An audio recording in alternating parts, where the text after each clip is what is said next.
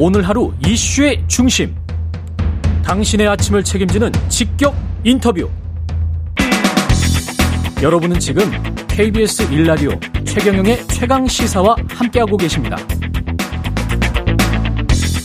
네, 윤석열 정부 출범 후에 처음으로 어제 대통령실 국정감사 열렸는데요. 국회 운영위원회 소속 전용기 더불어민주당 의원 연결해 보겠습니다. 안녕하세요. 네, 안녕하세요. 전용기입니다. 예, 어제 뭐 대통령실 비서실장 수석들 다 나왔는데 네. 그 참모진의 사의 표명이나 이런 거는 없었죠? 참모진의 사의 표명도 없었고요. 그다음에 장관직 같은 고위직 공무원들의 사의 표명도 없었던 것으로 확인을 했습니다.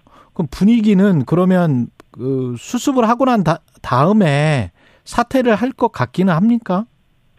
저는 어, 수습을 하고 난 다음에는 사퇴할 가능성이 그래도 낮다 이렇게 평가하고 있습니다. 그래도 낮다. 어, 예. 계속 지속적으로 비서실장 같은 경우에는 뭐 사태 진상을 파악해야 된다. 그리고 수사 결과를 봐야 된다. 아직까지는 아무것도 안 나오지 않았느냐 이렇게 주장을 하고 있는데 나중에 진상 조사가 다 나오고 나면 결국에는 일선에서 뛰던 현장직들 그분들한테 많은 질타가 갈 것이고 결국에 그때 가서도 수사를 해보니까 다른 사람들이 어, 분명히 책임이 있는데 왜 고위직들한테 책임을 묻느냐 또 이렇게 적반하장식으로 나오지 않을까 그런 어. 의심이 들 정도입니다. 그러면 수사가 끝났다고 해서 죄가 확정되는 거는 사실 아니잖아요. 법률적으로도. 그렇습니다. 그럼 법, 법원 가서 1심, 2심, 대법원까지 가고 난 다음이면 정부의 임기가 거의 다 끝마쳐질 수도 있는 거 아니에요? 맞습니다. 이게 그 정치적 책임이라는 것도 있지 않습니까? 예. 근데 그런 부분들을 지속적으로 쉬쉬하는 부분이 있는 것 같습니다. 우리가 과거를 돌아보면 세월호 사건 때에도 결국에는 처음에 출동을 해서 제대로 대응을 못했던 정장, 어, 그 음. 해경 정장 같은 경우에는 어, 분명히 어, 자기 나름대로 열심히 노력을 했음에도 불구하고 과실치사 혐의로 이제 유죄 판결을 받았었거든요. 그랬죠. 예. 그러나 고위직 같은 경우에는 어 직권 남용이 그리고 뭐 직무유기가 제대로 성립되지 않는다 그래서 많이들 무죄 무죄로 풀려나는 그런 모습을 보였었습니다. 그렇습니다. 그 결국에 이런 것들을 우리가 과거를 통해서 보면 결국에는 고위직들은 정치적 책임을 빨리 지고 이 문제를 해결해 나가야 되는데 어, 수사를 통해서 보자 진실을 밝히자 이런 것들은 뒤로 미루고 어떻게든 쉬쉬하려는 것으로밖에 안 보인다는 저는 그렇게 생각합니다. 대통령실 비서실장, 김대기 비서실장은 사건 터질 때마다 장관 바꿔라. 이건 후진적이다. 이렇게 이야기를 했는데요. 어떻게 받아들이셨어요? 그러니까 그런 부분들이 어 정치적 책임 그리고 도의적 책임들을 지지 않겠다 이런 모습으로밖에 받아들일 수가 없었습니다. 예. 그리고 어제 이제 국감에서 화제가 됐던 게 웃기고 있네라는 네. 메모였는데 이거는 김은혜 홍보수석이 쓴 겁니까? 맞습니다. 김은혜 홍보수석이 옆에 있던 강승규 수석의 어, 메모지에 이 작성을 한 것인데요. 예. 본인들 이야기로는 사적인 대화를 하다가 어 이- 이런 뭐 웃기고 있네라는 대화를 썼다라는 건데 저희는 이해가 가지 않았습니다.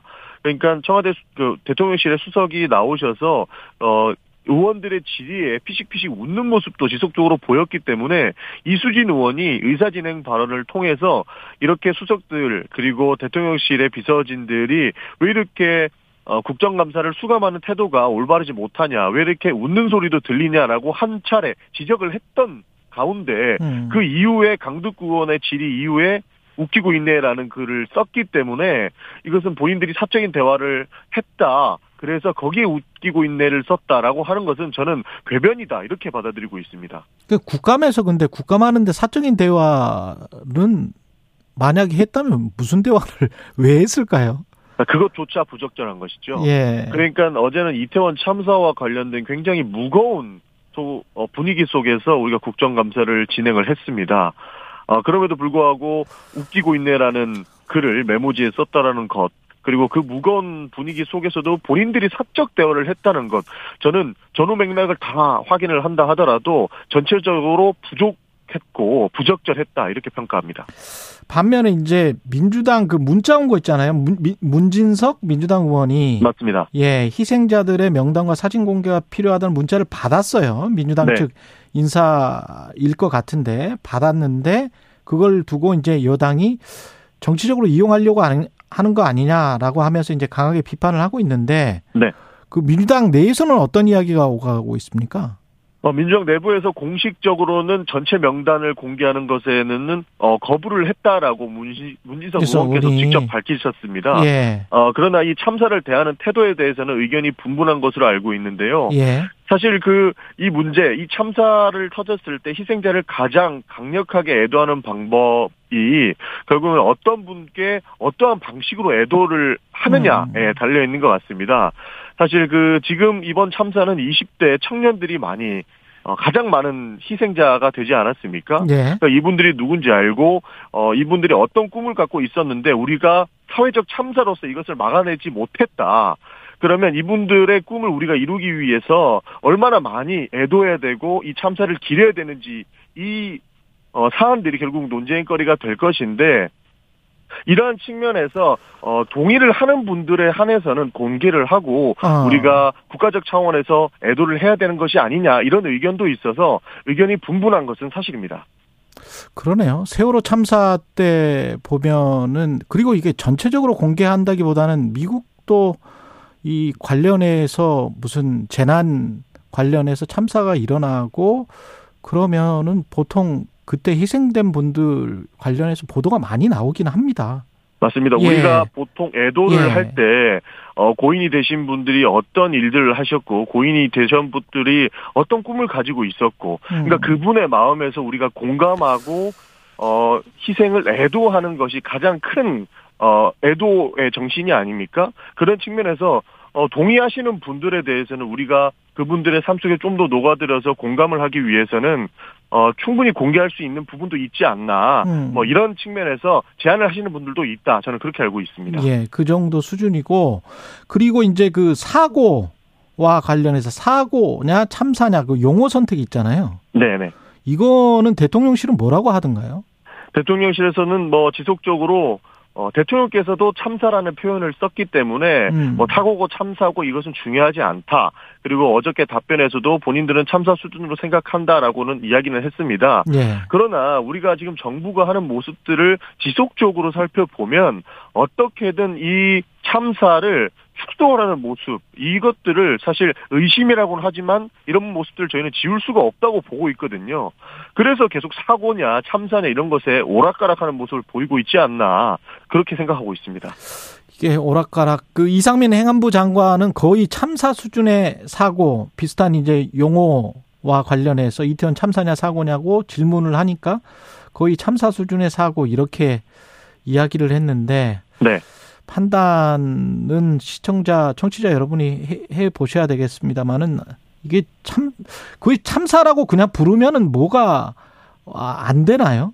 그 사회적 책임이 더 무거워지는 예. 거죠. 그러니까 참사라고 부를 경우에는 음. 사회적인 시스템이 똑바로 뒷받침하지 못했고 예. 어, 그런 측면에서 책임질 사람들이 많아지는데 사고는 우리 주변에도 어, 많이 일어나고 있지 않습니까? 예. 그런 측면으로 봤을 때 참사라고 했을 때는 본인들의 정치적 부담이라든지 도의적 부담이 더 많이 늘어난다고 생각하는 것 같습니다. 그래서 이런 부분들을 완벽한 참사다 이렇게 규정짓지 못하고 어, 사고, 어, 참사 수준의 사고다, 이렇게 평가하는 것이 아닌가, 이렇게 보는데요. 예. 저희는 이런 모습들을 보면서 정말로 뻔뻔하다. 이런 측면에서 분노할 수밖에 없는 그런 지점입니다. 그리고 마지막으로 마지막 질문이 될 것 같은데요. 그 네. 의원님이 윤석열 대통령이 이 땡땡이라고 그 발언한 부분 있잖아요. 네. 그걸 대통령실에서 음성 분석을 요구를 해서 어떤 네. 전문 업체 그 음성 분석 자료를 받았는데 그 자료를 좀 국회에 제공을 해라. 그러니까 대통령실에서 영업 기밀이다 이러면서 제출을 못했다는 고 해명을 하던데 그건 맞습니까? 맞습니다. 영업 예. 기밀이라고 제출하고 있지 않습니다. 음. 어, 저는 굉장히 부적절한 거로 치라 보고 있고요. 우리 국회 운영위 차원에서 이거는 고발을 해야 될 사안이다 이렇게 보고 있습니다. 예. 국회에서 보통 이런 공공기관의 자문을 구했던 내역들에 대해서는 당연히 국 회 증언 감정에 관한 법률에 의거해서 국회 제출할 수 있게끔 돼 있습니다. 어 근데 네. 그, 그 법률보다 본인들이 처음에 약속했던 어, 비공개하겠다라는 약속이 더 저는 선행된다고 보지는 않습니다. 근데 비공개 요청을 그 업체 측에서 했다고 해서 영업기밀이라고 이야기하면서 제출하지 않았기 때문에 굉장히 부적절한 상황입니다. 지금 이 땡땡이라고 발언한 거는 한국 국회를 향한 것이다. 김은혜 홍보수석이 그랬었잖아요. 그것과 맞습니다. 관련해서는 어제 답변을 했습니까? 뭐 정정을 하거나 네. 어떻게 했나요? 어, 사실 계속 말 돌리기 형태였던 것 같습니다. 예. 그러니까 김은혜 수석이 어, 그런 질문들이 정확하게 나오기 직전에 퇴장 조치를 당했기 때문에 명확하게 묻지는 못했습니다만 어, 두 차례 정도 이 땡땡과 관련된 질의가 있었는데 예. 본인의 의사만 피력했지 명확하게 어, 인정을 하거나 어, 번복을 했다 이런 답변은 제대로 듣지 못했습니다. 그러면 그 말을 했다 안 했다도 지금 확인을 안 하는 거예요? 그러니까 대통령실에서 어, 김은혜 수석, 김은혜 홍보수석이 먼저 이야기하고 나서 뒤에 이재명 부대변인이 이야기를 하지 않았습니까? 예. 딱그 정도 수준에서 머물러 있습니다. 예. 마지막으로 한덕수 총리는 분명히 국가가 없었던 것이다 이렇게 말은 했는데 그러면은 책임 소재와 관련해서는 무한 책임이라고 했으면 어떻게 되는 건가요, 총리는? 그러니까 지금 수준에서는 뭐 장관이라든지 총리라든지 고위직 책임자들이 책임을 안 지고 있는 상황이기 때문에 국가는 없었다라고 인정은 한들 어, 말 따로 몸 따로다 이렇게 평가할 수밖에 없을 것 같습니다. 말 따로 목 따로다. 맞습니다. 그러니까 정치적인 거 그리고 도의적으로 정말로 이 참사에 대해서 책임을 지고 본인들이 어떠한 역할을 하겠다. 그리고 나부터도 먼저 책임을 지겠다. 라고 이야기를 했다면 국가는 없었다는 이야기가 어느 정도 성립은 되는데 어, 음. 아직까지 수사를 지켜봐야 된다. 참상을 어, 여기까지 우리가 하겠습니다. 밝혀봐야 된다. 예. 진상 규명 해야 된다. 민주당 전영기 의원이었습니다. 고맙습니다. 네, 감사합니다.